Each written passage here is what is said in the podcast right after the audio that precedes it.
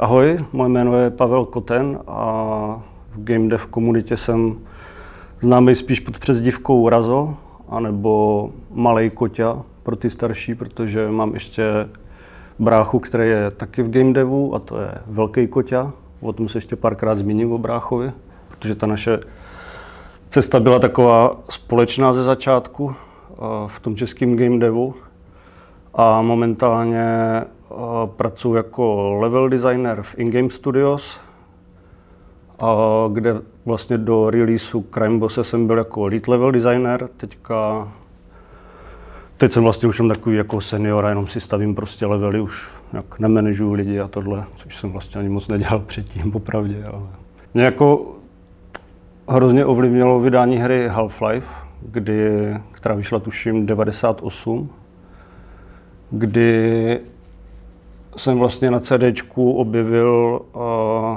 editor, co se jmenoval Worldcraft, z kterého se uh, později stal uh, Wolf Hammer editor, na kterým vlastně Wolf dělá uh, hry doteďka, byť jako na Source dva engineu. V dobách, kdy internet byl vlastně neúplně dostupný a já jsem ještě jako vyrůstal na vesnici, takže to bylo úplně jako těžké se dostat třeba k nějakým jako tutoriálům a vůbec jako zjistit, jako jak se to dělá. A takže začala jako cesta, kdy jsem to vlastně nainstaloval. Teď se jako objevil jako šílený editor se čtyřma jako viewportama a milionem tlačítek. A začal jsem vlastně si zkoušet jako z krabiček jako postavit jako první level. Jako bylo to vlastně hro, hrozně naivní. Jako nevěděl jsem ani, jako, jak se tam jako aplikují textury, takže všechno bylo potažené takovým tím defaultním materiálem. A to byl vlastně ten start. No. A zároveň jsem to právě ukázal tomu bráchovi, kterýho, kterýho to jako taky nadchlo. A tak jsme vlastně do toho začali rýpat tak oba a dávali jsme si jako navzájem různě typy prostě, co se kdo naučil, navzájem jsme si playtestovali ty mapy. Začalo nás to bavit natolik, že brácha a je rozjel jako český web, myslím, že byl možná i první, který se věnoval právě modování Half-Lifeu. A jmenoval se to Worldcraft tečka cz. A psali jsme tam různé tutoriály a takhle. No a tak nějak jsme jako zjistili, že, že to je prostě wow, jakože si něco postavit, pak se jako v tom levelu vyspawnovat a chodit jako ve vlastních světech, to prostě byl úplně jako game changer pro nás. A brácha tím, že byl starší, tak se vlastně jako uh, rozhodl, že zkusí dělat uh, game dev prostě tady v Brně. Už nevím, kterému studiu napsal, ono už jako nefunguje, ale tam ho nakonec odkázali do Plastic Reality, kde nastoupil. Já jsem v té době byl někde ještě možná na základce nebo na střední. A to byl možná nějaký rok dva tisíce jedna dva tisíce dva. Uh, jsme vlastně oba dělali na docela jako rozsáhlý modifikaci pro, pro Half-Life, každý teda na svý. A brácha vlastně díky ty modifikaci uh, se brácha dostal jako do plastiku jako level designer. A já jsem někdy jako v roce dva tisíce dva dokončil tu svoji modifikaci. Dodělal jsem tu střední, ale už jsem jako věděl, že, že chci prostě dělat hry. Díky bráchovi jsem se vlastně dostal do plastiku na brigádu, kde ještě dělali tehdy na Korea Forgotten Conflict, takže tam jsem byl spíš jako jenom takový tester, řekněme, jako asi na týden, na dva. Myslím, Korea vyšla dva tisíce tři. Oni začali dělat na El Matadorovi a další brigošku, další prázdniny jsem tam šel vlastně už jako v podstatě skripter, level designer. A to byl vlastně takový můj první kontakt jako s reálným herním studiem, což mi samozřejmě úplně učarovalo, jako tam všichni ti jako lidi, jako co to berou jako fakt jako seriózně a, a rozumí tomu a baví se o těch hrách jako na denní bázi, jak, jak to udělat, tak to bylo prostě super. Tím, jak jsem chodil na ty brigády, tak, um, tak mě vlastně, myslím, že Petr Smílek jako nabídnul, že po škole, že bych tam měl jako místo právě jako level designer a Já jsem se teda rozhodoval, jako jestli půjdu ještě na výšku, anebo půjdu rovnou dělat hry. Rozhodoval jsem se asi tak pět minut a šel jsem teda dělat ty hry. A, a tak jsem se ocitl v Plastiku. No. A myslím, že jako fakt tomu pomohly ty, to modování toho Half-Lifeu, no, protože v té době jako ten level design, jako já nevím, jak v Česku byl moc jako rozjetej. Asi jako těch level designerů moc nebylo, anebo pokud byli, tak už právě byli jako v nějakých studiích. Jako nebylo, nebylo to určitě jak, jak teď, že, že, že jako vlastně stáhneš jako engine a můžeš začít bušit levely. Nicméně tak jsem se ocitl na tom Matadorovi, kde, jak jsem říkal, jsem byl jako level designer, lomeno skripter. V Plastiku jsem byl nějak dva tisíce pět až dva tisíce šest. Já teďka si nespomenu, jak dlouho se ten Matador dělal, možná tak tři roky, ale já jsem tam jakoby právě skočil až jako ke konci. A on to byl vlastně, když na to vzpomínám, docela jako docela punkovej vývoj, že tam jako nebyl nějaký jako management nebo takhle. Prostě parta lidí sedí jako v malém kanclu a, a dělám, děláme hru. Jak jsme tam oba byli s tím bráchou, s tou znalostí editoru pro Half-Life, kde byl vlastně jako zajímavý takovej vizuální skriptovací systém, myslím, že se tomu říkalo input-output systém, že se nic nepsalo jakoby v textáku, žádný skript jako pro, pro skriptování jako gameplaye, ale že to všechno bylo jenom editor-based, právě jakože nějaká entita má výstupy, jiná entita má vstupy, poslouchá to. No vlastně takový zárodek jako nějakých visual scriptů, jak jsou třeba teď blueprinty a takhle. A tehdy jsme právě jako to ukázali Honzovi Bulínovi, což byl taky jeden ze zakladatelů Plastiku. A vlastně do toho custom plastického engineu se udělalo tady tohle skriptovátko a jako brutálně to zrychlilo prostě právě iterování těch gameplay v levelech a takhle, takže to bylo super. Vznikalo to tak docela, docela živelně místama. No. Nás jako držel u země jako ten příběh, no, o tom, o tom agentovi, jako, co je tam někde v Kolumbii, jako agent D E A a bojuje proti kartelům. A ono jako vlastně, co si vzpomínám, tak to fakt jako mělo třeba tak dvě, tři jako různé fáze, kdy se ta hra jako dost odlišně proměnila. Vím, že jedna jako z těch iterací bylo, že, že to bylo docela jako orientovaný na stealth, který mám pocit, že v té verzi, co vlastně byla vydaná, možná ani není, že to je fakt jako úplně sypající střílečka, jako k tomu hraje nějaká technohudba, která se tam taky vlastně objevila až jako na konci, předtím vlastně znělo úplně jinak. A ono je totiž jako zajímavý, že toho Matadora už pak dokončovali právě jenom jako kluci, jako foundři, jako třeba Pe- Peťa Smílek, a Pe- Peťa Soviš, a Michal Babiar. A protože jak studio už právě skončilo, tak, tak my jsme prostě jako odešli, ale ta hra byla ještě jako kousíček před dokončením a to vím, že si kluci asi tehdy dali brutální crunch, aby to dodělali. Ale nakonec to teda vydali, no. A tuším, pod, pod Cenegou to vyšlo. Když líkla beta Half-Life dva, tak my jsme jako furt jako jsme nějak modovali, dělali jsme si pořád ještě bokem při práci jako nějaký modifikace, tak jsme samozřejmě skočili na ten lík a začali jsme se v tom kuchat. A já jsem ještě jako během Plastiku, nebo chvilku předtím, tak jsem jako na internetu prostě obepsal asi deset lidí a postavili jsme takový malý tým. A začali jsme dělat jako total conversion modifikaci pro Half-Life dva, byť ještě ani nevyšel, ale už jsme měli prostě nějaký ty jako work in progress tooly. A to měl být vlastně takový half open world cyberpunk tehdy jako a říznutý Deus Ex a dělali jsme na tom třeba třeba jako skoro, skoro dva roky, no, ale to právě pak, jak už se trošku chýlil ten Matador ke konci, tak já jsem naznal, že prostě už to nějak jako nestíhám časově a tady ti kluci z toho, z toho našeho moderského týmu už si taky vlastně našli nějaký práce, takže jsme to nějak celý jako uzavřeli. Ale no, to byl ještě takový prostě počin, který, který vznikal. A no, ale zpátky k tomu Matadorovi, co by tě ještě zajímalo? Ty jsi dělal to jako prostředí, ne teda? Jako, te, že ty, no... Hele, my jsme dělali buď jako, buď jako blockouty, anebo pak jsme brali od, od grafiků asety a snažili se z toho jako postavit nějaký level. Takže jako tehdy to bylo spíš tak, že, že vlastně ty levely konstruovali hlavně jako grafici a my jsme jim spíš dávali jenom nějaký jako input, protože ten uh, in-house uh, in-house uh, engine, potažmo editor, jako co byl v Plastiku, tak jestli si dobře pamatuju, tak on neměl jako nějaký uh, blockmeshový prostě prototypovací nástroje, že se tam vždycky musel, musel importnout jako model třeba z Maxa.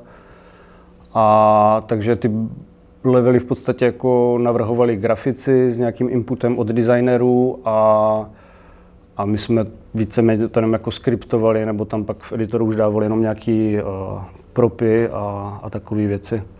Jako jestli to bylo kolem roku dva tisíce pět nebo dva tisíce šest, tak, tak jakože tehdy jako ještě asi nebyl úplně, jako už jako byl internet, ale asi nebyl úplně tak rozjetý, že by si tam našel fotky Kolumbie a podle toho to skládal. Hele, no to, to, to máš pravdu, že vlastně Google Images jako vůbec, že a takhle. A jako ne, nevím, jak, nevím, jak... Uh... jak grafici, ale my jsme, nebo vlastně vzpomínám si, že i grafici třeba textury, nebo vlastně i jako reference na modely, tak všichni chodili prostě jako se zrcadlovkama, to byla ještě ta éra a nebylo vlastně ani C G Textures a tady tyhle jako portály. A chodili prostě po Brně jako na zbrojovku a takhle a fotili tam prostě jako omlácený, oprýskaný plechy a tohle. A jsme si pak jako dělali srandu, no, že, ten, že to je taková vlastně moravská Kolumbie, protože, protože tam občas byly jako popelnice, které najdeš tady v Brně a které pravděpodobně jako v Kolumbii takhle nevypadaly. Jako. A no, tak, to, tak vlastně to bylo hodně velká inspirace, no. O, jako z prostředí, ve, ve kterým žiješ, no, jako, že máš, máš recht, že že na netu toho vlastně nebylo moc, no. A nebo pokud bylo, tak ještě jako člověk vlastně nebyl naučený to úplně jako hledat tam, že jako, jo. Spíš jako mělo větší prioritu to prostředí, kde se pohybuješ a právě jako ta fascinace, že někdo objevil někde nějakou jako starou továrnu, tak, tak, tak grafici všichni naběhli s foťákama, začali fotit textury a tohle. Což je vlastně i, myslím, jeden z levelů v Matadorovi, je právě jako obří továrna, jako, což asi bude možná ta zbrojovka trošku. Hodně levelů z Matadora vím, že, že se jako nedostalo do releaseu a přitom měli jako super potenciál, jakože tam byla nějaká nemocnice, která byla právě jako hodně na stealth, ta se tam, myslím, nedostala. Ale třeba i hlavní hrdina vím, že prošel tak čtyřma iteracema, kdy jednou měl prostě dlouhý vlasy v culíku, pak to byl takový muskulaturní mačomen, který možná jako i v tom releaseu. Na to, že ta hra jako nevznikla až tak dlouho, tak tam bylo jako, na to tak koukám zpětně, dost spinů, jako ať už jako v příběhu, nebo možná i trošku ve vizuálu. Vím, že chvilku to bylo spíš takový hodně stylizovaný, pak takový právě jako víc jako realistický a no a nakonec to vlastně skončilo jako taková, taková ar- arkádička, no, jako vlastně docela v pohodě. Myslím jako, že v rámci historie jako českého game devu, tak je to vlastně docela jako bizarní počin, jako ať, ať už tím námětem jako nebo i tím provedením, protože co si budem, ten engine byl jako fakt namakaný v té době, který, na kterým právě dělal jako Pe- Petr Smílek a Petr Soviš, Honza Bulín. A tam jako, tam byly prostě, jestli se nepletu, jako real-timeový stíny prostě třeba jako od vegetace, byla tam jako strašně jako nabušená fyzika. AIčko bylo jako hrozně super, jako právě ty tooly, co jsme měli, to byl vlastně jako strašně, strašně nadupaný engine, no. na, na, na tu dobu. To si myslím, že ani jako tam, tam byly jako efekty, které neměl ani třeba ten Max Payne, no. Ten, ten konec plastiku to bylo, jak už kluci věděli, že, že to budou muset nějak jako ukončit, protože jsme vlastně ani neměli pičmutý další projekt. A to je zase otázka možná spíš, spíš na ty foundry. Možná už ani nechtěli jako pokračovat, nevím. Ale tehdy to nějak domluvili s Petrem Vochoskou, že tady prostě jako zaniká v Brně tým jako vlastně docela schopných lidí a že bychom jako všichni přeběhli do Illusionu. Takže se pak jako udělal vlastně takový jako větší potkávací meeting, kdy my jsme se prostě všichni vydali do, právě do Illusionu na, na hlinky, zatímco ještě těch pár kluků dodělávalo El Matadora. A, no, a tam, jsme, tam jsme vlastně jako u kulatého stolu nabídli jako svoje služby, co kdo umí.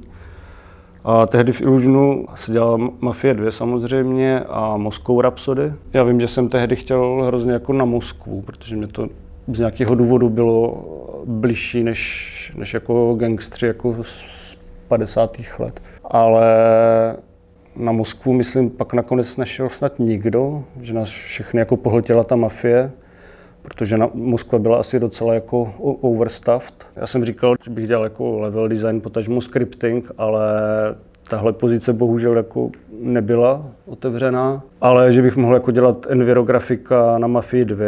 Měl jsem jako velmi laické pojetí o grafice, ale takže bych si mohl jako sednout za počítač a začít jako modelovat levely, to úplně ne. I když jako vlastně s těma zkušenostmi z toho Half-Lifeu, tak jako nějaký zárodek tam asi byl, protože to je taky vlastně docela vizuální, byť je to jako stavěný z primitiv a takhle. Nakonec jsem na to kývil, protože vlastně jsem neměl žádný jako jiný plán jako a chtěl jsem zůstat u her a zároveň jako všichni jako kamarádi, kolegové z plastiku šli do toho Illusionu, tak jako přece, přece já nezůstanu někde vzadu. Ale neuměl jsem tu grafiku, že? Takže, a byly nějaký ty dva měsíce, kdy jsem měl nastoupit.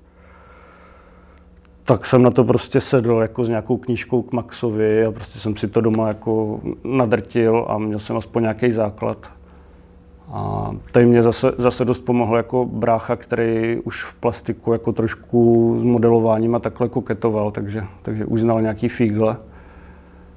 A, no, a to jsme vlastně s bráchou se takhle objevili v Illusionu, no, na té Mafii, kde jsme šli do Enviro týmu, kde bylo asi, já nevím, pět, šest lidí, kde jsme vlastně skončili pod Petrem Motejzíkem, který byl jako lead Envira na ty mise a malé lokace.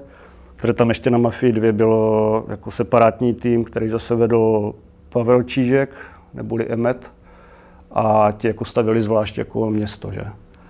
Takže my jsme byli jako misaři a, a městaři. Illusion byl super, akorát to bylo jako úplně, úplně jinačí než, než ten plastik, kde vlastně plastiku nás sedělo jako, já nevím kolik, třeba dvacet a bylo to jako vlastně hrozně jako takový domácký a nechci říct jako neorg- neorganizovaný, ale jako hrozně jako vypohodovaný, no, že prostě jako parta kámošů chodí do kanclu a dělají tam hru a vůbec z toho člověk neměl pocit, že, že chodí do nějaký um, práce nebo jako zaměstnání a bylo to fakt spíš takový, takový koníček, jako, za který dostáváš peníze.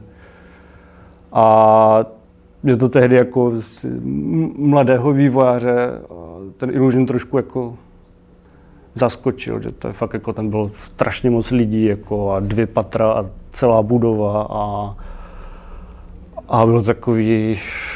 Aspoň na začátku, jak to na mě působilo, že to už je fakt jako ser- seriózní game dev jako a byť jako si člověk ohlídne zpátky, tak to pořád asi byla na dnešní poměry jako malá firma nebo vlastně úplně v pohodě. Že? Ale dělali se tam dvě hry, bylo tam spousta lidí a ale vlastně i díky tomu Petrovi Motejzíkovi tak jsem se zakousil jako do, do té grafiky na několik let a vlastně on mě taky jako spoustu věcí jako naučil, jak stavět ty levely jako z pohledu grafiky a, a takhle. My když jsme tam jako se právě vyskytli, tak vím, že už toho bylo hrozně moc jako hotovýho, prostě jako velký kus jako města, spousta lokaček a jako já nevím, kolik let vývoje za sebou už měli, jako snad možná jako tři roky, něco takového. Enviráři dostávali zadání, takže že jsme právě dostali jako Hellboyův scénář, který měl prostě, já nevím, kolik stovek stránek, možná sto, dvě stě, nevím. A bylo to stylem třeba, no tak budeš teďka dělat na, nevím, plácnu, na Freddy's baru, tak si najdi ve scénáři prostě stránku jako třicet devět, kde se o tom mluví, kde je cutscéna. A je fakt jako, že co si pamatuju, tak v tom scénáři bylo většinou i ta lokačka jako popsaná, takže se vlastně jenom i z toho textu dalo jako vytáhnout uh, nějaký feeling nebo o co má jít, plus pak si samozřejmě člověk dohledal jako ref, reference jako z filmů a, a tak. To už ohledně těch referencí fungovalo lépe, to už se nechodilo tak často do zbrojovky. A jo, no vlastně, co si, co si vzpomínám, že když jsem na začátku celý ten scénář si pročítal, a to byl takový zajímavý vlastně design dokument, kde, jak už jsem řekl, byly popsané ty lokace, ale ale vlastně i herní mechaniky a zároveň to prostě plynulo jako příběh. Asi ne moc úplně jednoduchý na orientaci pro zbytek týmu, ale když to tak jako člověk jako četl, tak, tak to vlastně bylo docela poutavý a bylo to, bylo to vlastně zamýšlené jako dost open world hra, co si pamatuju. Postupně se to vlastně sesekalo na vlastně lineární příběh, kde to město je jenom taková kulisa a mám pocit, že volby, co tam hráč má, jsou možná tak jako, že si jde koupit jiný oblek, jako prodávat nějaký auta na vrakovišti, ale nápadů tam bylo jako spousta, no, nějaký undergroundový boxerský zápasy nebo spousta těch lo- lokaček vlastně, tak měla mít i možnosti pro hráče, jakože třeba tam byl nějaký, nějaká sázková kancelář, kde se dalo jako sázet na dostihy. A spousta takových jako věciček, které věřím, že když by, když by byly pohromadě, tak by to působilo jako opravdu živoucí město. A což ono působilo jako i takhle nakonec, ale bylo vlastně docela zklamání, že, že časem hráč zjistil, že to město není úplně jako interaktivní, že to je fakt jako taková statická kulisa, a kde se dá jezdit autem a nahánět s policajtama. Některé možná ty lokace si se zrecyklovaly v těch DLCčkách, protože vím, že potom tam v tom jednom DLCčku vlastně byla spousta takových těch jakože továren a tak, kde jsi najednou mohl vlízt a co třeba v té hlavní hře nebylo. A já už jsem tam, já už jsem tam na DLCčka právě nebyl, ale, ale mám pocit, že tam jako se recyklovaly věci, no, protože my jsme byli s grafikou jako na Mafii, bych řekl, dost napřed oproti, oproti jak, jako zbytku třeba jako kódu nebo takhle, takže jsme i jako dělali buď jako nějaký lokace do zásoby, anebo jsme dodělávali lokace, s kterými jsme právě počítali, že se objeví ve final releaseu, ale nakonec byly třeba právě katnutý. A tak, takže si myslím, že toho tam byla spousta a určitě se něco dostalo do DLCček. Ale jak říkám, to už jsem tam nebyl, takže ani jsem ty DLCčka nehrál, takže úplně nevím. Ty jsi odešel a ještě furt to byl Illusion, nebo už to? A ne, já jsem právě zažil tu, tu akvizici, kdy se z toho stalo dvě ká Czech. No, a to bylo vlastně, já nevím, já nevím, jak to vnímají ostatní. Mně se to vlastně jako nějak nedotklo, nebo jako, jako přijeli Američani a koupili studio. No, a jako, vlastně ve finále to mohlo být jenom dobrý pro nás, si myslím. A asi, asi dobře, že se to stalo. Že se to zase jako za mě teda zvedlo na, na trochu vyšší úroveň, no. Já, já jsem to vnímal vlastně asi pozitivně, no. Ale do nějakého zákulisí a takhle jako jsem neviděl, ani mě to vlastně nezajímalo a, a možná to někoho mrzelo, jako, že už to není Illusion a takhle, ale nevím. Každopádně součást tady toho bylo, že se vlastně zrušil ten druhý projekt, že jo? A, ano, to máš pravdu, to máš pravdu. A, a ti kluci, co, co vlastně dělali na něm, tak založili Vatru, do které ty jsi potom taky přešel. Jo, tam na chvilku, na chvilku, jak zrušili tu Moskvu, tak došlo k merži právě těch lidí z Moskvy do Mafie. A jo, to vlastně teď si vzpomínám, tam byla zase taková jako pro, pro mě nepochopitelná věc, že tam trošku byla ne nevraživost, ale jako taková ne, ne úplně OK jako soutěživost mezi týmama Mafie a, a Moskvy. A která tam asi byla i předtím a my tím, že jsme tam jako naskočili jako prostě z plastiku jako někam do nějakého obřího týmu nebo dvou týmů, tak jako nám to nedávalo moc smysl, jako protože tam ti lidi spolu tak jako bojují, ale to bylo spíš takový jakože, co si vzpomínám, jakože Mafie dva, že to je prostě jako, to je to super, když to ta Moskva jako je, aspoň tak já jsem to vnímal jako z dálky, jako já jsem se toho jako vlastně ne, neúčastnil. Ale nevím, jako mě přišla právě i tam Moskva, když jsem viděl nějaký demo, tak mě přišla jako dost v pohodě, že, že obě ty hry jako byly super, nebo vypadaly super, jako v, už, už během toho vývoje, jako když my jsme tam přišli, tak, tak vlastně škoda, že, že, že ta Moskva nevyšla. Ale do vývoje jsem neviděl, možná tam byly třeba jiný trable, jako. Já jsem tehdy řešil víceméně jenom grafiku, takže mě zajímalo, jak ty hry vypadají. A... Ale máš pravdu, že jak došlo k tomu merži, že Moskváci chvilku dělali na Mafii, tak to jako moc nefungovalo. Já nevím, to byla možná jako otázka dvou, tří měsíců, kdy vlastně jako vznikla ta Vatra, no. Jakože...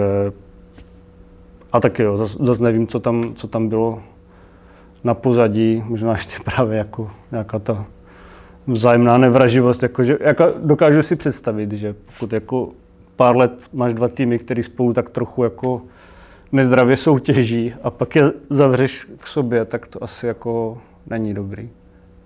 Ale nevím, já jsem to tam moc jako nevnímal, vím, že pár lidí asi bylo nasraných, že, že budou teďka dělat na Mafii, což já bych byl asi taky, kdyby mě zrušili projekt a, a musel bych jít najednou dělat něco jiného. A možná jako vlastně dobře, že se tak celý jako vyvrbilo, protože vznikla právě ta Vatra a to bylo zase jako na poměry brněnského game devu, tak, tak jako něco unikátního. Ať už jako tím, že, že se tam dělalo jako docela velký IPčko, že Silent Hill, anebo že dělali na Unrealu, což mám pocit, předtím žádný český studio ještě nedělalo, že všichni ještě pořád jako jeli ty svoje in-house enginy, které jsou jako úplně šílený na, na výrobu a údržbu a všechno. Jo, vlastně možná, už nad tím přemýšlím, tak Vatra v tom byla jako docela průkopník s tím Unrealem. Pokud se teda nepletu, ale mám pocit, že byl Unreal tři, no. No a já jsem vlastně odešel uh, z two K před, před koncem Mafie, protože my jsme měli jako víceméně za grafiku hotovo, jsme fakt jako ty lokace už jako overpolišovali, bych řekl. Uh, si vzpomínám, že že jsme už tam jako řešili takovou míru detailů, že třeba kolega Lukáš Malina vytrhl v jednom hnusným starým Joeovým bytě, tak vytrhl prostě jako prkno z podlahy a tam pod ty prkna schoval mrtvou krysu a úplně už taková, taková takový overpolish bych řekl, ale vlastně jako ten attention to detail byl, byl jako super z tohohle. Ono, ono totiž i dneska, když si Mafii dva člověk zahraje, tak ty lokace jsou pořád jako docela nabušený, no, což je zase díky Petrovi Motejzíkovi, který, který to vedl a který si dal záležet na tom, aby to bylo prostě vyšlechtěný. No. Ale mě potom už ke konci vlastně už tady taková ta udržovačka takhle jako nebavila a zároveň se jako v two K dost crunchovalo a nevypadalo to, že ty crunchy jako brzo skončí a, a mě nedávalo moc smysl prostě chodit o víkendech do práce, i když už jako reálně tam není moc co dělat, jako, protože bugy a takhle člověk fixnul prostě normálně přes týden v pracovní době, ale tím, že už to byl jako vlastně docela takový korporát, tak jako pravidla byly pro všechny, což jako asi taky chápu, nevím. Ale mě se právě ozval Michal Babiár, vlastně, s kterým jsem se potkal v Plastiku. A že se právě vyskytl, vyskytl v té Vatře. A jestli se nechci přijít mrknout, že, že mají jako super projekt a, a technologii a takhle. A já jsem si říkal, tak jako už jsem v two K kolik, jako tři roky nebo něco takového a už to chce jako změnu. Tak jsem tam šel podívat a zjistil jsem právě, že dělají na Silent Hillu, což mi přišlo jako, že wow, to je konečně jako nějaký IPčko, na kterým bych chtěl dělat, jako, byť nejsem úplně jako bůh ví jaký fanoušek hororových her, ale prostě Silent Hill byla věc, která jako rezonovala, že? A, a dělají to ještě na Unrealu. A zase, když jsem viděl jako nějaký jako rozdělaný levely, co měli a takhle, tak to vypadalo zase super. Jako, to bylo vlastně dobrý sledovat, jak, jak se rok od roku jako ten tech případně jako render posouval, že vždycky, jak jsem přišel do toho dalšího studia a něco mě ukázali, tak jsem si říkal jako wow, tak to je fakt super, jako, že tak v Unrealu prostě si tam dělat vlastní shadery a úplně super postprocesy, to jako bylo, bylo to skvělý, no. A, a jsem se chvilku jako rozmýšlel a nakonec jsem si řekl, že, že Mafia jako skvělá, hodně věcí jsem se tam naučil a potkal jsem tam super lidi, ale že zkusím zase něco jiného a tak jsem se vydal do té Vatry. No. Tam jsem teda nastupoval zase jako envirografik. To mě vlastně najímal Radek Marek, který tam byl art director, dá se říct. No. Takže jsem se vlastně přidal k tomu moskváckému týmu, jako. Ale hele, jako já jsem, já jsem vždycky řešil právě jako jenom ten projekt. Projekt je pro mě vždycky jako nejzásadnější a pak jako ještě ta technologie, na který to vzniká, jako nějaký jako žabomyší války, jako to mě prostě nikdy nezajímalo, jako, že vlastně vůbec nevím, proč to, proč to existuje. Vatra byla tak, taky super. Jak, jak jsem říkal, ten, ten tech byl vynikající a byť teda vím, jako, že programátoři nadávají na Unreal jako do dneška, ale z pohledu jako nějakého stavěče levelů nebo, nebo grafika, tak je to prostě super nástroj a už ta trojka byla jako skvělá.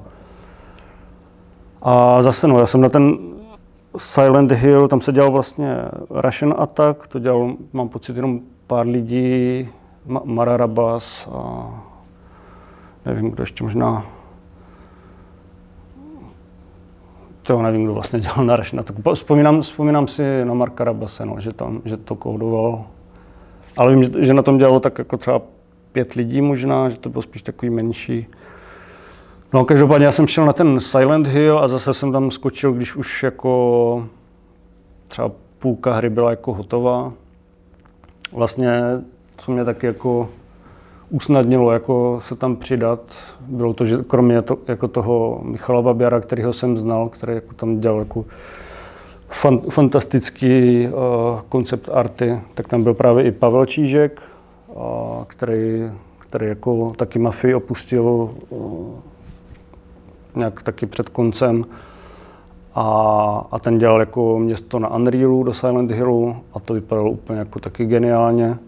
No, ale tam právě byl trochu střet s, nebo aspoň, jak já jsem to vnímal, že ten brněnský tým měl docela jako nápady a prostě vizi, jak, jak by ten Silent Hill Downpour jako uchopili, ale dost často tam byl právě střet jako s americkým Konami, který prostě mělo tu vizi jinou a hodně, hodně jako věcí smetli ze stolu s Tomášem Štěpánkem. Jsme hodně jako vymýšleli, ať už vizuální nebo gameplayové věci, které jako inklinovaly spíš jako těm prvním třem Silent Hillům, což byly takový ty, jako ten true japonský horor, jako plný jako těch divností a až, až nechutností. A to úplně nerezonovalo no, s americkým Konami, kteří, mám pocit, to chtěli asi možná trochu jako zpřístupnit tu sérii, takže, takže tam byly věci jako takovej vlastně pošetilej jako melee combat s nestvůrama. To působilo trošku jak nějaká jako bojovka, jako dost se z toho vytratil ten, ten jako horor a vlastně strach z těch monster, před kterýma člověk spíš jako utíká, než že se jim chce postavit. A ono, ono vlastně i velká část týmu jako v Brně jako úplně jako neměli rádi tady tenhle druh hororu, který je fakt jako zaměřený na gore a, a fakt jako tu skutečnou jako temnou špínu jako a, a, a strach. Že to vlastně bylo jako ten Downpour orientovaný spíš na jako psychologický horor. A já jsem vlastně asi tak dva měsíce zpátky, tak jsem ze zvědavosti koukal na celý walkthrough toho Downpouru, protože jsem tu hru jako nikdy nehrál, když už pak vyšla. A vlastně jako musím říct, že to bylo jako docela napěchovaný, jako všelijakýma možnostma a spousta levelů. Ale byly tam právě jako i hrozně jako šílené věci a mám pocit, že to právě teklo jako z toho Konami, no, jako, že tam byl prostě jako boss, třeba jako nějaký jako vláček, který se postaví, jako, nebo takovýhle divnosti, no. Jako nevím, koho to byl nápad, jo, ale, ale vím, vím, že, že tehdy dva producenti, co, co z Ameriky jezdili do Brna poměrně často, tak to dost jako nekompromisně jako tvarovali podle sebe a úplně jako nerespektovali tu vizi toho týmu, který to dělal, no. Což, což mě jako vlastně ultimátně štvalo, protože jsem věděl, jako, že jsme schopni udělat jako poctivý jako Silent Hill. A, a nebylo nám to tak trochu jako umožněno, no. A já znám vlastně, já znám vlastně skoro většinu času dělal jenom na levelu vězení, který, myslím, je až někdy ke konci hry. A ten se tak jako několikrát předělával. Ale pak si ještě vzpomínám, že, že se měla dělat nějaká, um, nějaký video nebo prezentace. A teď nevím, jako co to bylo, jestli, jestli nějaká E tři, nebo to bylo jenom pro publishera. Ale já myslím, že to byl nějaký, nějaký veřejný trailer nebo něco, kde jsme právě chtěli ukázat i ten Otherworld, což je v, v univerzu Silent Hillu jakoby ta odvrácená strana, nebo jako právě nějaký to psyché jako toho hlavního hrdiny, kdy, že, když většinou zazní ty sirény a začnou se tam jako rozpouštět ty zdi a začnou vylízat ty monstra, tak pak, pak je ta postava jako v tom Otherworldu. A vzpomínám si, že jsme to, že jsme to chtěli chtěli ukázat v tom traileru, ale a, a hodně se o tom mluvilo jako v design dokumentech a takhle, ale vlastně žádná Otherworldová scéna jako neexistovalo, nebo prostě nějaký vizuál, jak by to mělo, jak by to mělo působit a takhle. A, a já si vzpomínám, že jsem tehdy tehdy jako našel, našel nějaký tutoriál na výrobu shaderů jako v Unrealu, jako jak se di- dizolvují zdi prostě. A jenom jsem si ho jako prostě zkoušel a pak jsem to zkusil spustit jako normálně ve scéně a zjistil jsem, že ten setup je docela easy a tak jsme se k tomu začali jako propracovávat, že, že prostě v podstatě real time bez nějakého jako střihu hráč někam vleze a teď se kolem něj začnou právě jako tak takovýma jiskrama jako rozpouštět, dizolvovat zdi a za nimi se začnou objevovat jako mříže a fakt takovej prostě heavy, heavy industry prostě environment, všelijaký trubky, ta tekoucí voda všude, což byl jako hlavní motiv Silent Hillu, že jako ten déšť a voda, tak jsem přesedlal na dělání těch Otherworld scén, kde to, to mě fakt jako bavilo, tam jsem se prostě mohl vyřádit, to, to vlastně po tom realismu té mafie, to bylo prostě super, že jako všelijaký zamotaný chuchvalce drátů a jakýchsi špinavých hadrů v různých chodbách, jako to jsem si fakt jako liboval. A co ještě, co ještě zajímavé, že v průběhu jako dělání Downpouru, tak jsem samozřejmě napsal bráchovi do two K, že, že děláme jako super hru a Silent Hill na Unrealu, tak ať dojde. A teďka nevím, jestli tam brácha byl až do konce, do releaseu Mafie, ale mám pocit, že možná jo. No každopádně se objevil ve Vatře a tak se na, zase naše cesty spojily. A tak já jsem mu mohl teďka zase na, na oplátku vrátit to, že, že, jsem ho, že jsem ho učil fígle v Unrealu. A brácha tam šel vlastně taky jako envirografik a mydlili jsme to zase spolu.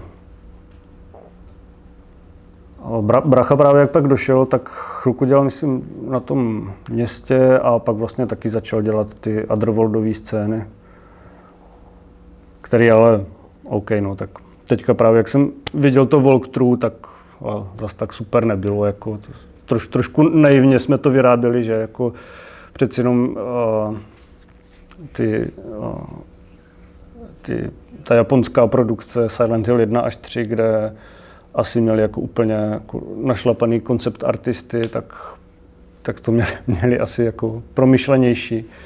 My jsme to tak trochu jako lepili na poslední chvíli, protože se všude říkalo, jako, že pod, bude tam Otherworld a potřebujeme ho, ale nikdo nevěděl, jak to dělat a jak by to mělo vypadat. A nakonec se tam objevily dost zvláštní nápady, no, který jsme, na kterým jsem se teda taky podílel. Jakože třeba taková skluzavka, no, že tam člověk slajduje ve vodě a vyhýbá se ostnům, což zpětně je trošku debilní, asi to tam nemělo být, nevím. V určitý moment ve Vatře se začalo dělat i na dalším projektu. Si myslím, že Russian Attack už byl hotovej a, a zač, men, menší tým začal dělat na, na hře, co se jmenovala D-Arms. Přišlo to jako, jako nápad na IPčko prostě z Japonska a dělalo na tom třeba pět lidí a vždycky jako si vzpomínám, že, že ta kreativní parta jako z Japonska přijela a právě to jako nějak jako feedbackovali nebo reviewovali. A co jsem jako zpětně viděl, třeba nějaký koncepty nebo prototypy, tak to vypadalo vlastně úplně skvěle, že to bylo, že to bylo v období druhý světový, ale řekněme takový nějaký alter, alternativ history, kde byli zároveň i mutanti, kterým prostě jako různě rostly jako zbraně a všelijaký power-upy a vlastně ty armády používali jako, jako takový su, super zbraně a dokážu si představit, že to bylo asi zamýšlené něco jako ve stylu Infamous, že prostě hráč vidí postavu z třetí osoby a dělá tam třeba nějaký super jumpy a šílený komba, do toho se třeba na pozadí odehrává právě nějaká nějaká bitva jako v reálích jako druhé světové. To mohlo být vlastně dost super a nevím, jestli jako se dřív stopl ten projekt, anebo to šlo právě ruku v ruce s tím, že, že se pak jako utla jako celá Vatra, no, po, po launchi Silent Hillu. Protože neznám úplně podrobnosti, protože už jsem tam jako tou dobou nebyl. Stejně jak u té mafie, tak jsem vlastně chviličku před dokončením uh,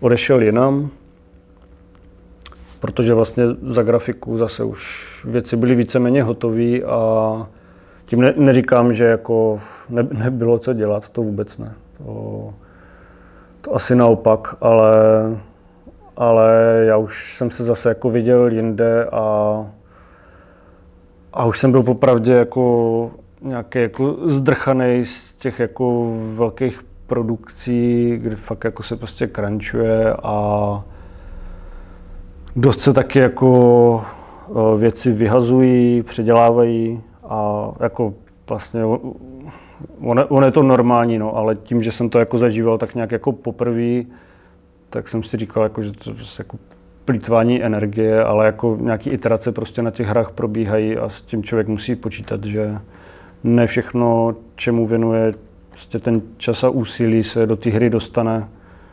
Teď už to třeba, třeba zase beru jinak, ale tehdy mě to nějak jako štvalo, no, že,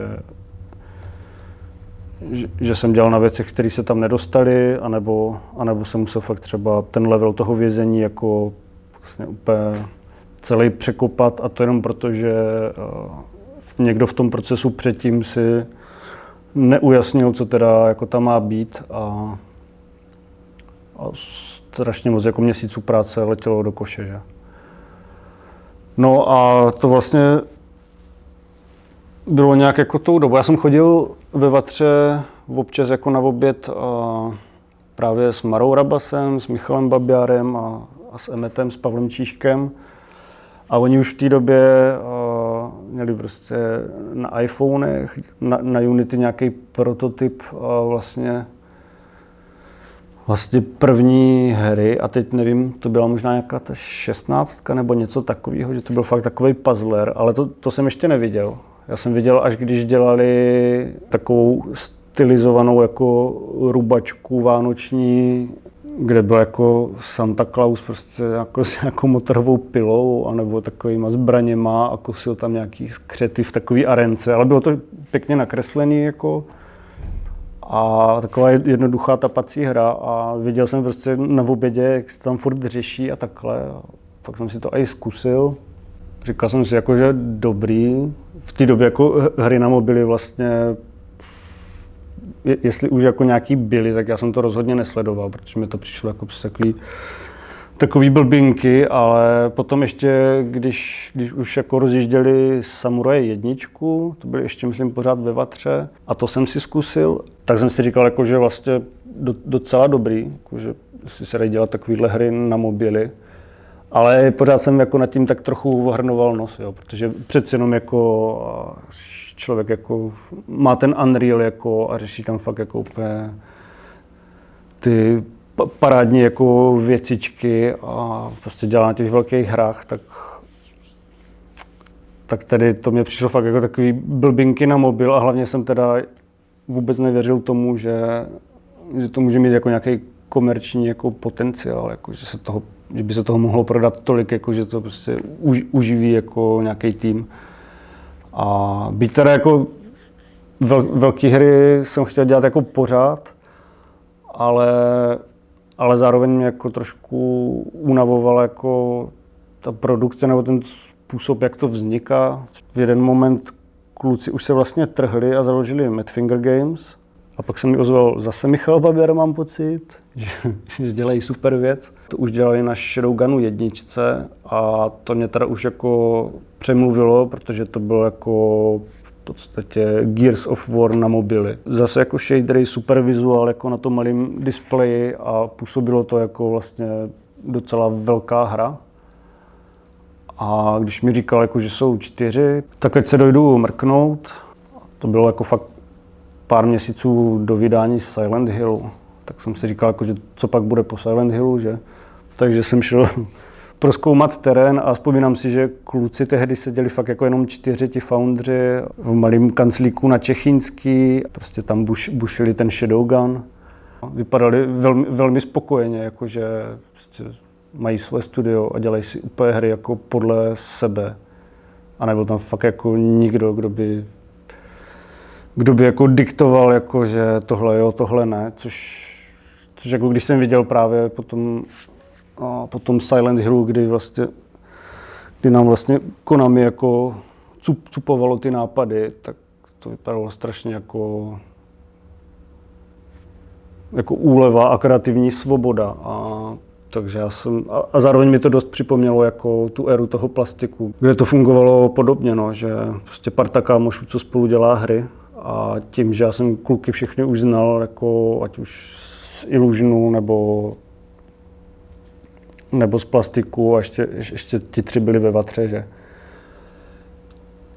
Tak jsem si vlastně říkal, jako zkusím to a půjdu dělat s kámošema. I když teda jako bylo, bylo to takový furt pro mě nejistý, že pořád jsem nemohl pochopit to, že, že budeme dělat hru na mobily a, a že z toho budou jako peníze, jako třeba na výplaty a takhle, ale to jako tehdy borci fakt na to naskočili ve správný moment a odhadli to skvěle, protože to byl vlastně jako zrod mobilních her a oni byli úplně u toho začátku, takže jako respekt, no. A zároveň a začali používat Unity, který tehdy bylo taky si myslím úplně na začátku, že to byly fakt nějaký raný verze. Díky vlastně tomu jako se z Unity jako zpřátelili, měli jako super support, že jakože dodělávali se do toho engineu jako věci, které chtěl prostě Madfinger a tak. Jako já myslím, že asi tohle líp popsal ať už Tomáš Lápota nebo, nebo Marek Rabas, že s kterým dělal jako rozhovory. A, takže já to můžu říct jako, tak jako za sebe, no, že když jsem nakonec a, z Vatry odešel a šel teda do Madfingeru, tak už nebyli čtyři, bylo jich tak jako osm až deset a A k mému velkému překvapení jsem zjistil, že, tam, že to je složené jenom jako z lidí, který jsem znal jako právě zase jako z těch předchozích firem, hlavně teda s Illusionu nebo s two K. A všechno to byli jako moji kamarádi, takže to bylo úplně jako super jít jako do takové jako domácí firmy v podstatě, kde se můžeš bavit se všema ovšem na rovinu, jako je to, bylo to vel, velmi jako svobodné kreativní prostředí a nebyla tam jako žádná prostě jako byrokracie nebo takhle, jako zase takový ten fakt dobrý, dobrý vývojářský punk, jak, jak jsme tomu říkali. A bylo to natolik dobrý, že, že jsem v Madfingeru byl devět roků. No. To pak jako už, už když jsme prostě byli zakousli v Madfingeru, tak, tak došla zpráva, že se nějak jako úplně nehezkým způsobem Vatra zavírá, že co mi lidi říkali, že snad jako jednoho dne jako šli do práce, ale že mají, že mají všichni počkat venku, že se tam čistí klimatizace nebo co a nakonec tam byli nějací sekuritáci a už je nepustili dovnitř a nějak to tam celý prostě zapečetili, jak nějaký Černobyl. A tehdy vlastně super, že existoval ten Madfinger, který, který zase pohltil jako spoustu talentů. A to si myslím, jako, že byla jako nejsilnější zbraň jako Madfingeru, že, že vlastně od začátku jako slučoval ty lidi, kteří jako se navzájem jako už, už znali z těch studií, takže to, takže to bylo takový jako prověřený, jako že kluci se obklopovali hlavně, hlavně jako lidma, který, který znali jak, a věděli prostě, jak dělají, takže, takže tam byl postavený fakt jako brutálně silný tým, no, jakože spousta jako kreativních, nadupaných lidí. A já na to vzpomínám strašně rád jako na, na celý Madfinger, protože to je za mě asi jako nejlepší, když, když jste jakoby sami za sebe a fakt jako ty hry vymýšlíte sami společně, oni pak mají ještě úspěch, tak to je jako největší motivace, no, že víš, jako, že tam není prostě jako nějaký, ať už publisher nebo nějaký prostě kreativní tým nahoře a ty jenom jakoby re- realizuješ tu jejich vizi. Fakt to všechno organicky vznikalo jako v té malé kanceláři jako na Čechínské a, a jako hier- hierarchie tam byla, že jako kluci byli jako v podstatě šéfové, ale co se týče jako těch kreativních věcí, tak to bylo hrozně jako flat, no, že se každý v podstatě mohl vyjádřit k čemukoliv a, a jako nebral super tolik ohled na to, jakože jestli ten nápad jako vymyslel game designer nebo prostě programátor. Jako fakt, fakt, fakt to bylo hrozně příjemné v tomhle prostředí něco vytvářet.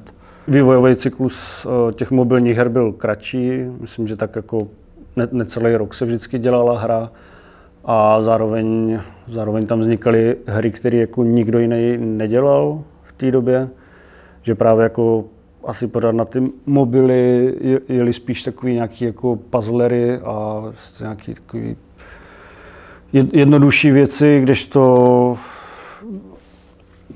vím, že, že kluci měli moto, že chtějí dělat jako velký jako konzolové hry, ale přenést je jako na mobilní screeny. A to si vzpomínám, jako že v té době možná jako někdo dělal, ale nebylo toho moc, takže jako právě dostávat jako všelijaký ty mm, promouty jako na těch na App Storeu, tak bylo asi jako jednodušší, protože tam nebyla zdaleka taková tlačenice, co je dneska. Jako dneska bych řekl, že to je skoro až nemožné. Jako. Právě Pavel Čížek s Tomem Štěpánkem, tak začali dělat jako Dead Trigger, když my jsme dělali Shadowgun Dead Zone, což byl jako, jako multiplayerový spin-off Shadowgunu, což, což byla jako taky v podstatě revoluce. To bylo jako jasně jako zabíjení zombíků, lidi se na to můžou tvářit jakkoliv, ale taková hra prostě na ty mobily nebyla.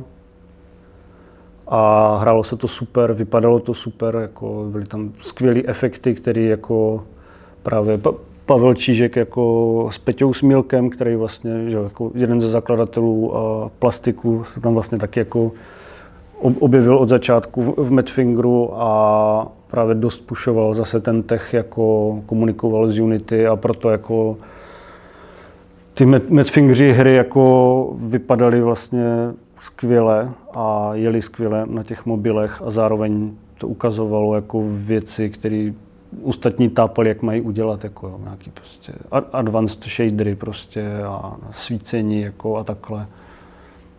A zároveň jako Emet Pavel Čížek jako takový typ grafika, že, že dokáže jako věci vymyslet tak, že vypadají strašně epicky a přitom je to udělané nějakým fíglem dost jako zalevno, jako že má prostě takovou hodně jako takový tech grafik, ale zároveň jako i hodně silný vizuál a vždycky jako nakonec i na té Mafii, i na Silent Hillu, tak vždycky jako ten tech jako ještě posouval o level výš, že, že nad tím dokázal prostě přemýšlet jinak než většina grafiků a ještě právě ve spojení s Peťou Smílkem, tak jako dělali úplně šílené věci. No. A ještě když měli support od Unity, tak právě i hodně věcí zpětně jako dostali jako do Unity, že vymysleli jako výborné věci. No a ještě než teda se Madfinger úplně jako začal fakt jako rozpínat, tak vím, že jsme dělali na ty čechínský pár věcí, které které jako se nikdy nedodělali nebo nepřešli ani do fáze, že a, že by to byla už nějaká jako heavy produkce. A to byl například um, Shadowgun dva, který jsme dělali třeba tak ve čtyřech lidech jako a myslím si, že ten mohl být fakt jako super, jak jsme to měli vymyšlený. Že to už měl být fakt jako true bounty hunter, co mělo to, tam mělo být třeba jako pět planet, mezi kterými se hráč jako pohybuje, manažuje si i nějak jako tu svoji loď. A každá ta planeta byl jako jiný, jiný environment, jakože nějaká byla prostě písečná, jiná byla jako zamrzlá nebo něco. A mělo to jako dost jako velkolepou story a pořád se bavíme o mobilní hře, jo. Ale fakt jsme k tomu přistupovali, jak kdybychom dělali nějakou konzolovku a prostě bylo to našlapaný jako upgradeama té postavy a enemáčema, ale zároveň jako to furt vypadalo jako scope, který jsme schopni jako prostě udělat. Akorát nás prostě nebylo tolik, že aby se dělaly dvě hry. Mám pocit, že už se možná i v té době dělal právě Dead Trigger dva a ten, ten jako rost, rostl šíleně. takže se nějak jako Shadowgun dva dala, dala k ledu. Pak tam byl ještě chviličku, chviličku pokus dělat na vlastně nějakým stejným, řekněme, frameworku dvě hry zároveň, které by si byly dost podobné, a to byl právě jako Dead Trigger. A pak jsme ještě zkoušeli dělat takovou jako pro, protiteroristickou střílečku, něco jako nevím, Rainbow Six nebo Counter-Strike. Ale to, to mělo být teda jako single player, no. A to jsme právě zkoušeli sdílet jako všechno jako s tím Dead Triggerem a dělat na tom trochu jinou hru, ale neznám už taky přesně ty důvody, ale to se dělalo třeba tři měsíce, no, jako jenom, jenom vlastně taková úplně early preprodukce. Nakonec se asi zjistilo, že by se stejně museli ty hry dělat trošku jako separátně, takže, takže se tam asi ten čas ušetřit nedal. A zároveň nás pořád nebylo moc, jakože možná asi patnáct, dvacet, těžko říct, no. A nakonec jako i, i ten Dead Zone byl jako parádní, jako to jsme měli hrozně rádi. Pak jsme se jako přestěhovali na Lidickou, že jako do větších kanclů, a kolik to mohlo mít lidí, tyjo, třeba už padesát, jako něco takového, no. A ten Dead Trigger jako dvojka, to se stalo jako takovým největším tahákem toho studia, že na tom pak fakt začalo dělat jako velké množství lidí, a pořád to byla jako mobilní hra, i když už jako ty mobily jako chytly fakt jako momentum, že už jako se začaly objevovat jako i větší studia, které jako v tom věděli taky potenciál, a ty hry začaly být jako lepší a lepší. To bylo asi jako zlomový, zlomová věc, která která jako Madfingeru vydělala zdaleka nejvíc peněz, a zároveň byla asi i jak pohledu nějakého game designu nebo celkově jako prostě hra vlastně docela našlapaná na, na, na mobilní poměry. Ale zároveň, že jako to vím, že, že kluci tehdy jako teprve, nebo jako, nechci říct jako učili se, ale experimentovali s tím, jako jak, jak ty hry monetizovat, že, že jako free to play přišlo až, až jako v, detri- v době Dead Triggeru dva už free-to-play model asi, asi byl, jako, asi už byl možná i docela standard, ale třeba do té doby byly všechny hry jako prémiovky, že, jako, že třeba za padesát korun, za stovku. A takže ty prodeje byly úplně jinačí, a to taky vím, že poprvé, když jsem se setkal s free-to-play, tak jsem si vlastně říkal, jako, to už vůbec nechápu, jako, že tady prostě třicet lidí jako maká na gamese a pak, pak dáme prostě zadarmo a budeme jako spolíhat jako na nějaký donaty nebo něco, a to jsem si jako říkal, no tak to prostě jako vydáme a můžeme si zhledat práci, to nemůže prostě fungovat, a no a vidí, vidíme, jak to funguje teďka, takže já, já jsem jako na tyhle business modely jako čuch neměl, jako, jak, jak ten Mara. Ale jo, no, Dead Trigger se stal vlastně jako me- mega úspěšnou věcí, a ten vývoj byl zase jako super zábavný. To je to vlastně jako u- u- už se jako víc řešilo, co se do té hry jako dá a co ne, jako že ne každý nápad jako prostě dobrý, že to si řekněme na rovinu. Ale furt tam prostě jako, já nevím, lítali prostě vybuchující slepice jako s raketama na zádech a takové šílenosti a To byl, to byl taky dobrý vývoj, no. Měli jsme jako velmi volnou ruku, jako, jaký děláme prostředí a takhle. Já jsem byl teda v Madfingeru spíš jako zase nazpět jako level designer nebo jako scripter. I když občas jsem tam vypomáhal jako s, s nějakou grafikou, ale spíš jsem se orientoval na ten, na ten level design, no.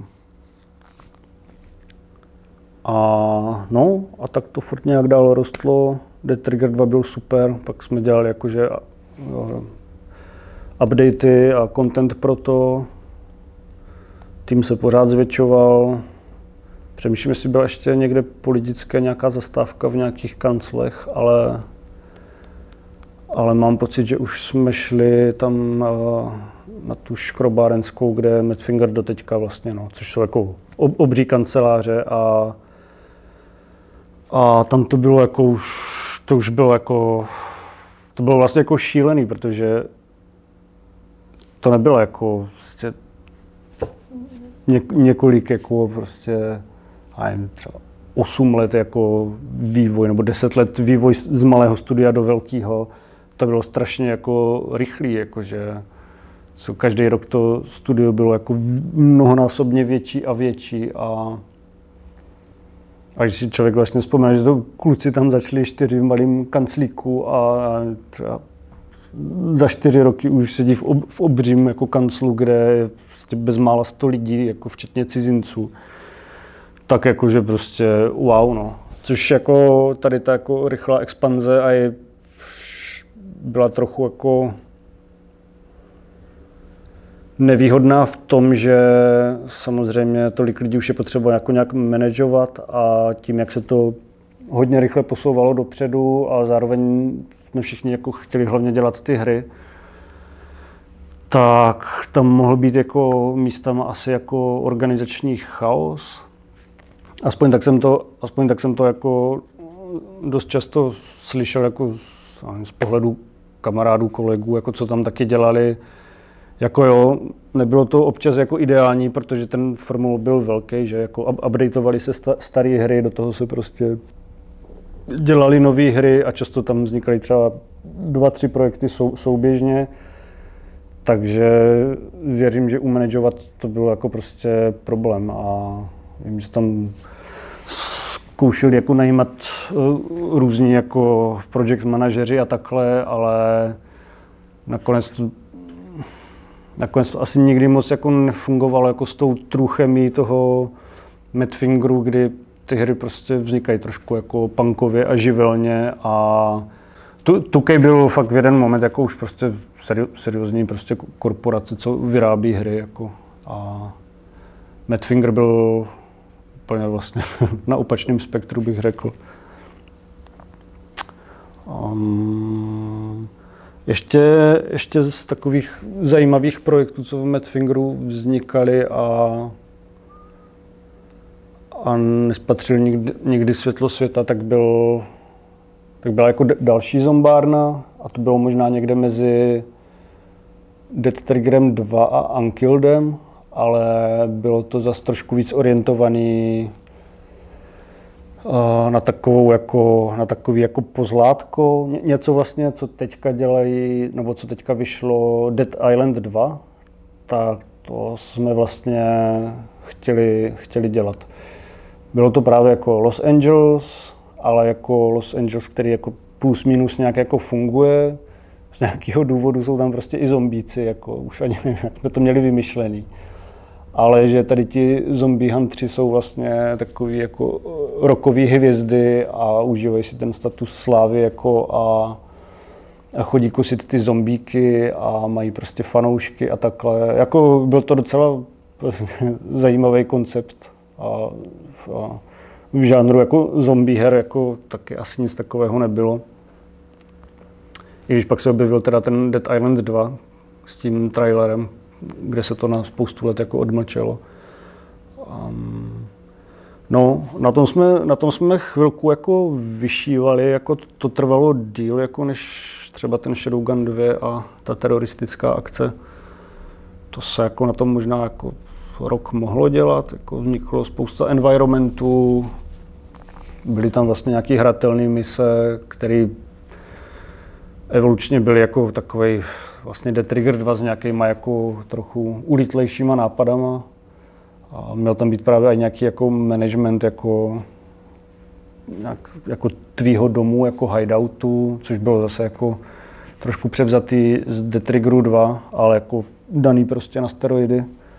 A no, nakonec, nakonec tohle taky nevyšlo, ale jako tenhle koncept se tak jako docela pro, propasoval do Shadowgun Legends, že jo, kde tady ten motiv toho rockstaru a vlastně, že hráč jako se žije jako do role jako nějakého bounty huntera, kteří se jako v tom univerzu jako předhání, kdo má prostě jako víc trofejí, jako, jako kusí ty mutanty a alieny a to se vlastně dost zpropagovalo do, do Shadowgun Legends. No.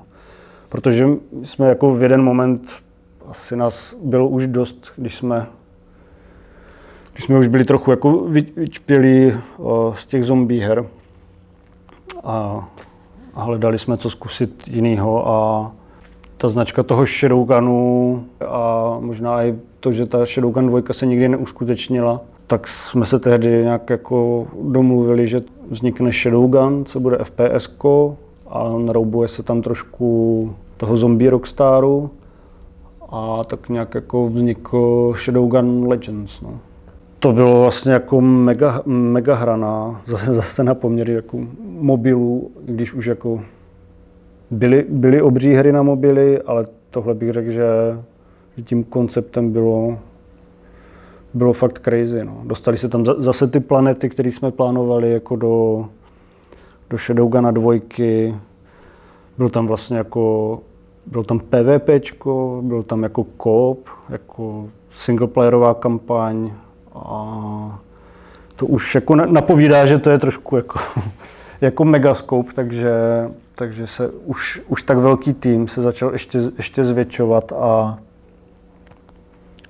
A vím, že prostě v Česku už došli vývojáři v podstatě, takže, anebo byli prostě jako ve studiích, kde, kde jim bylo dobře a nechtěli jít dělat mobilní hry. A takže se začalo jako hajrovat hodně jako v cizině, což bylo jako super, protože se najednou v Brně jako zač, začaly objevovat jako postavičky, které jako měly zkušenosti jako s produkcí jako třeba z jiných velkých firm, jako třeba z Ubisoftu a, a, a dalších, jako, tak najednou byli tady v Brně a, a společně jsme dělali na hrách.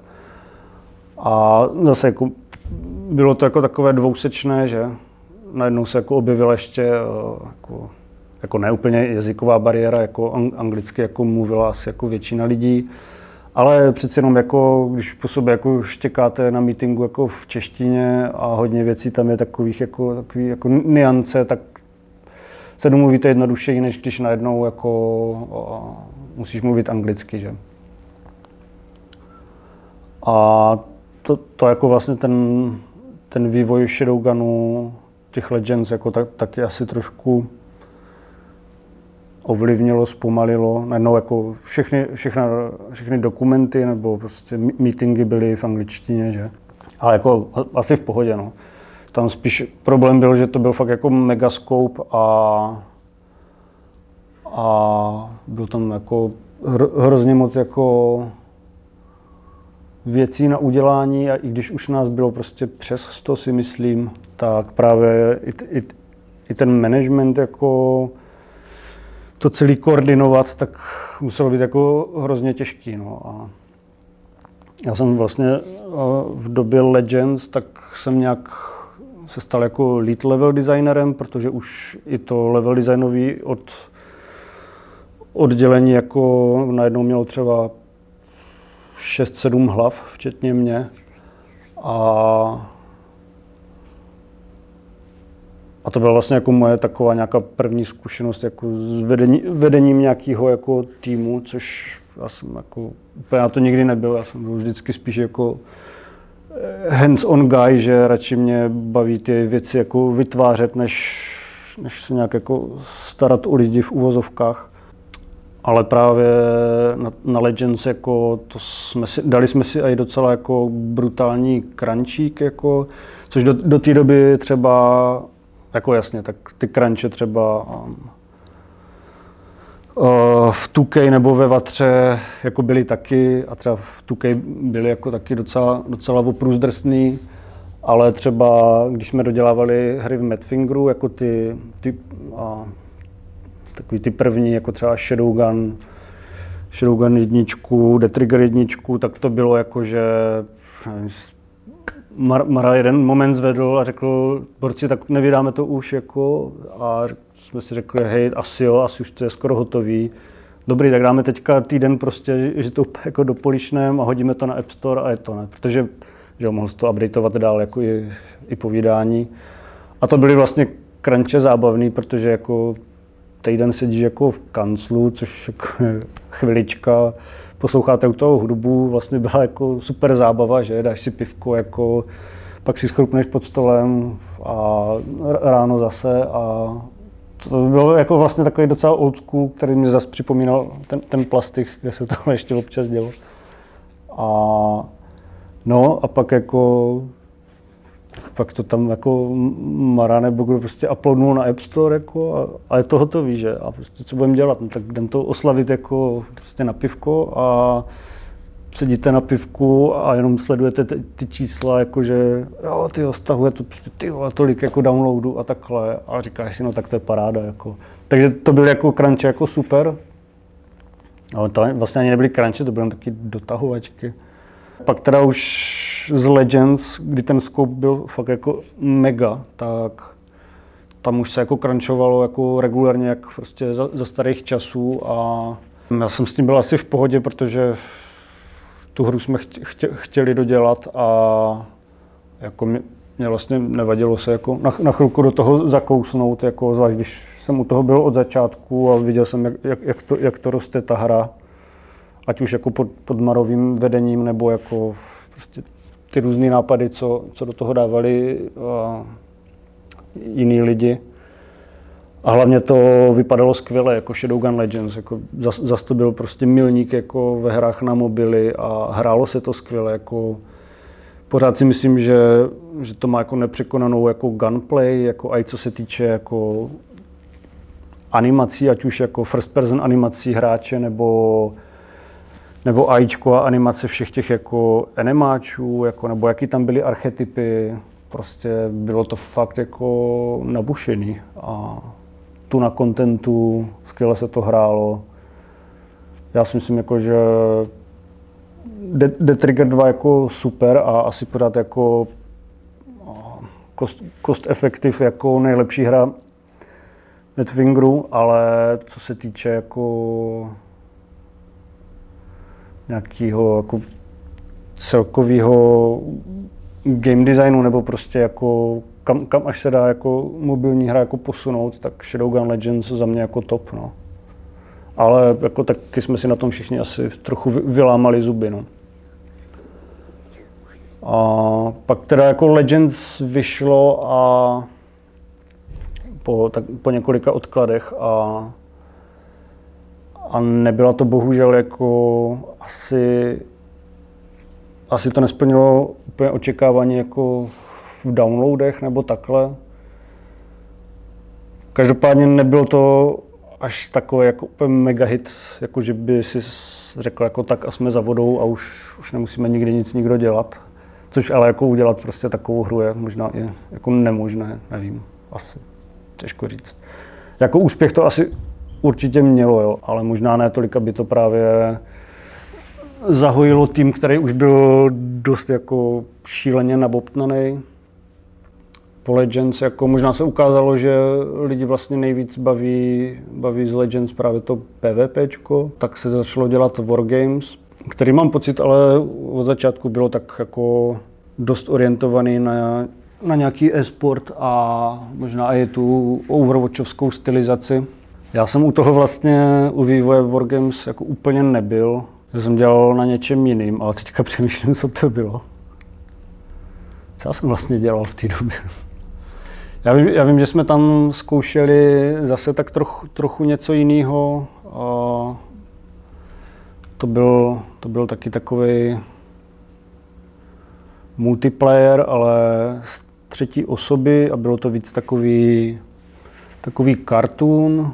A bylo to, bylo to jakoby koncipovaný tak, že, že by to bylo prostě přístupný a i jako, řekněme, pro děti, jo. Že tam jako sice jste jako po sobě stříleli, ale jste stříleli jste jako nějaký kuličky a dělalo to puh, puh, puh, jo. Jako, že to bylo vlastně jako do, docela funny a i ty herní charaktery byly takový prostě poblázněný jako. To, to vlastně vznikalo souběžně z War Games, no. a, a myslím, že zase, zase tam byla ta idea, že, že se použije nějaký jeden jako multiplayerový spodek a budou se na tom stavět obě hry. Což opět jako, že se ukázalo, že, že to není tak prostě easy, protože ty hry nakonec byly jako docela odlišný. Jako v jeden moment by se to asi stejně muselo jako rozdělit a tak už vlastně ani nevím, jako, jaký byl důvod, ale, ale tady ten third person multiáček, na kterým nás dělalo zase jenom pár, a tak se stopnul, ti lidi šli pomáhat dělat War Games. Já jsem trošku pak jako byl tak jako, jako bezprizorní, protože jsem se vyjádřil jako, že War Games prostě dělat nechci, jako měl jsem tam nějaký důvody.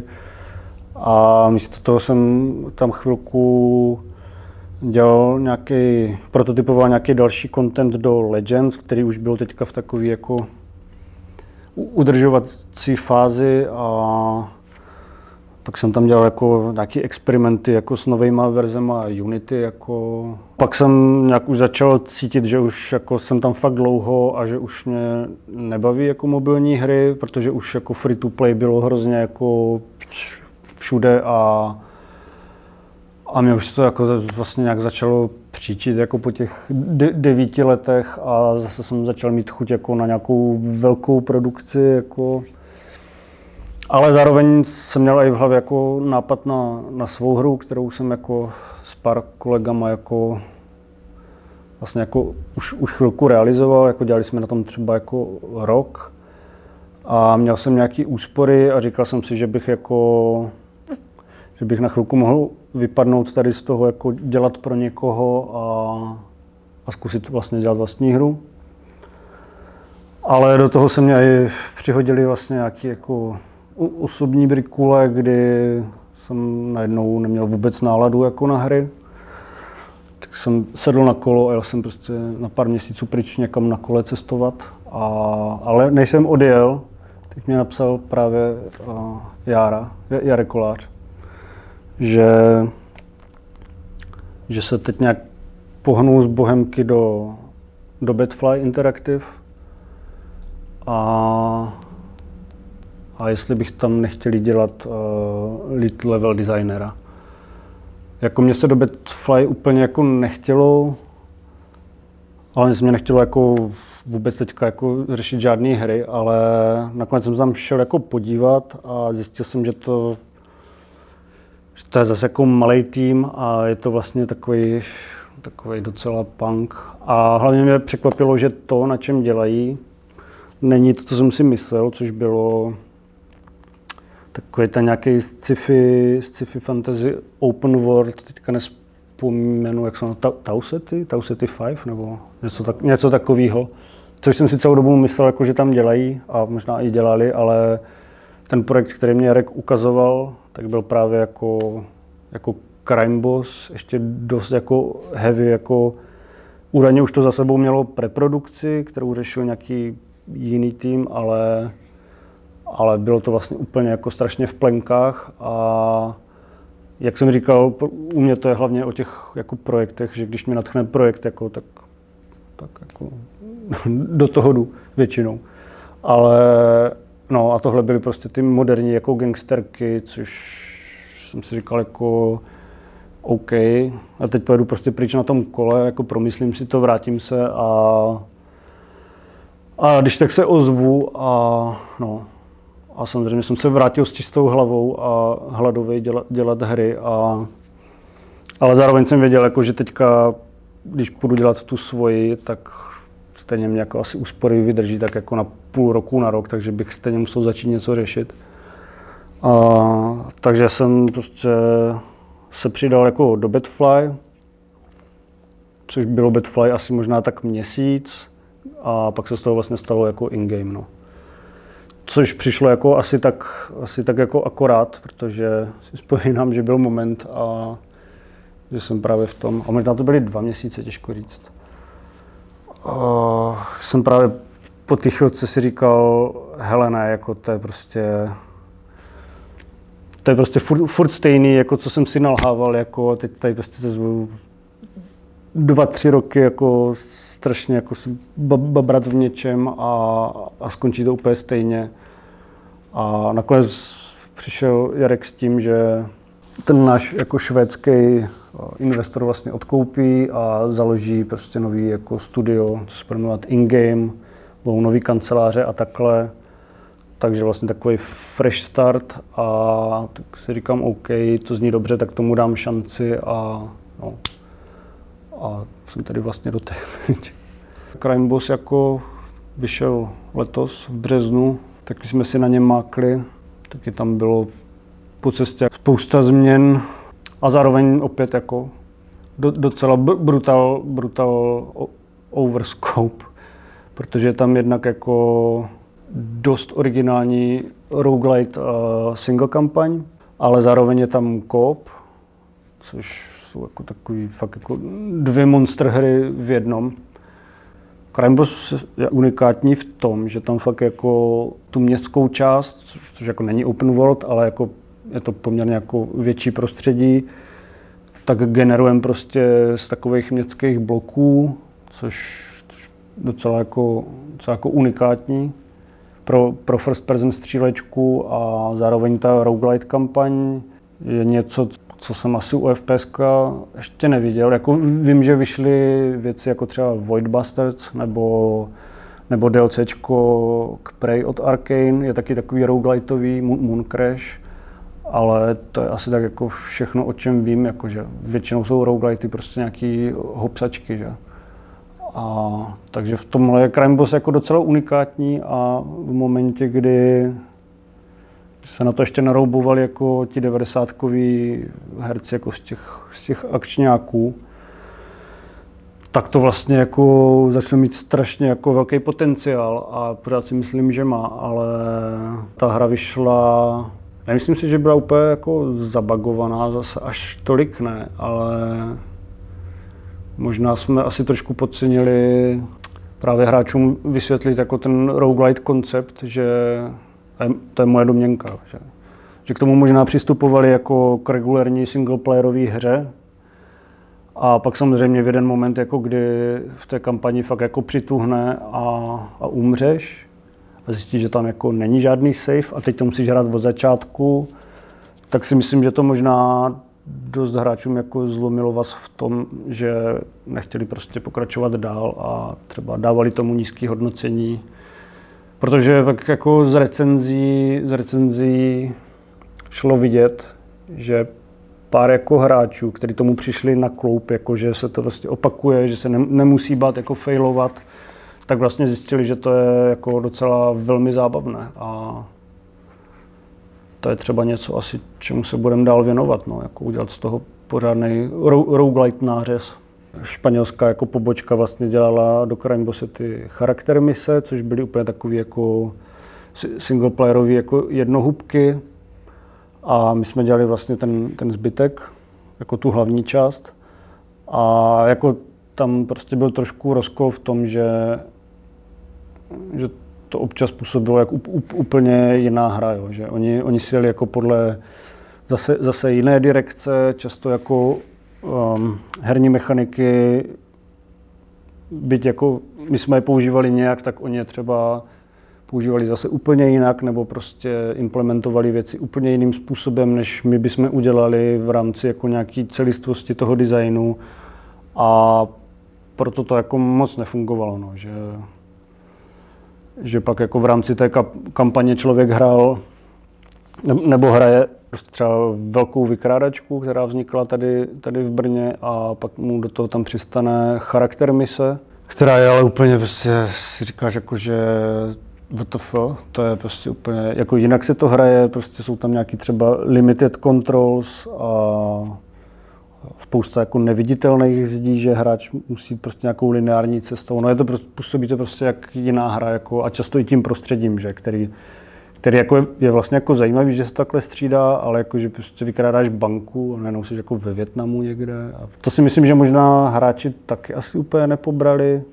Těžko, těžko říct, no. Jakože tady ten nápad těch uh, malých charakter medailonků je asi super. Možná kdyby se do té kampaně uh, zakomponoval jiným způsobem.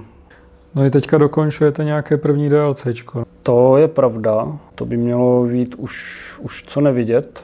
teďka vlastně, který můžeš vidět, už jsme hlavně jako v rámci playtestování. Je to vlastně po releaseu takový první větší content, kdy se to snažíme dělat trošku jinak, jako vlastně po svým, jako došlo tady jako k nějaké, jako, nějakým organizačním změnám a tohle bude takový naše vlastně první jako true DLCčko, který tady prostě udělal pár lidí, no, jako vlastně docela malý tým a vyjde to prostě v září, je to super a krade se tam zlato.